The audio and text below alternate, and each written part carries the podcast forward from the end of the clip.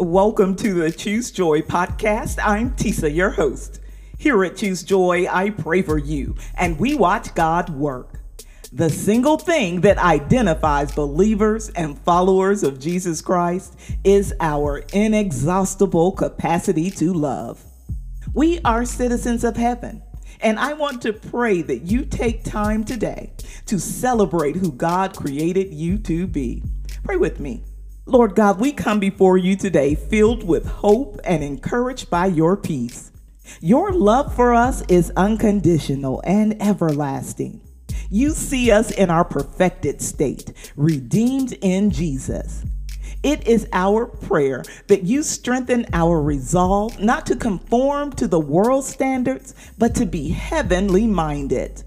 You have created us in your image, so we too can love like Jesus. You are sovereign over all. We will not be baited into divisions, hate, or judging, knowing that the same judgment we pour out will be poured back to us with the same measure. We will not be bound up again by our desires that lead us away from you.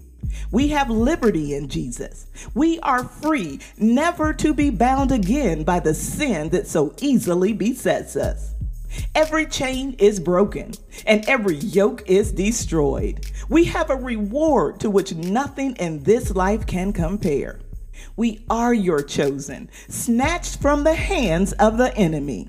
Father God, we rejoice right now in the perfect and complete transformation we have through Jesus. We declare that we are the salt of the earth. We will not lose our flavor or give away our place in you.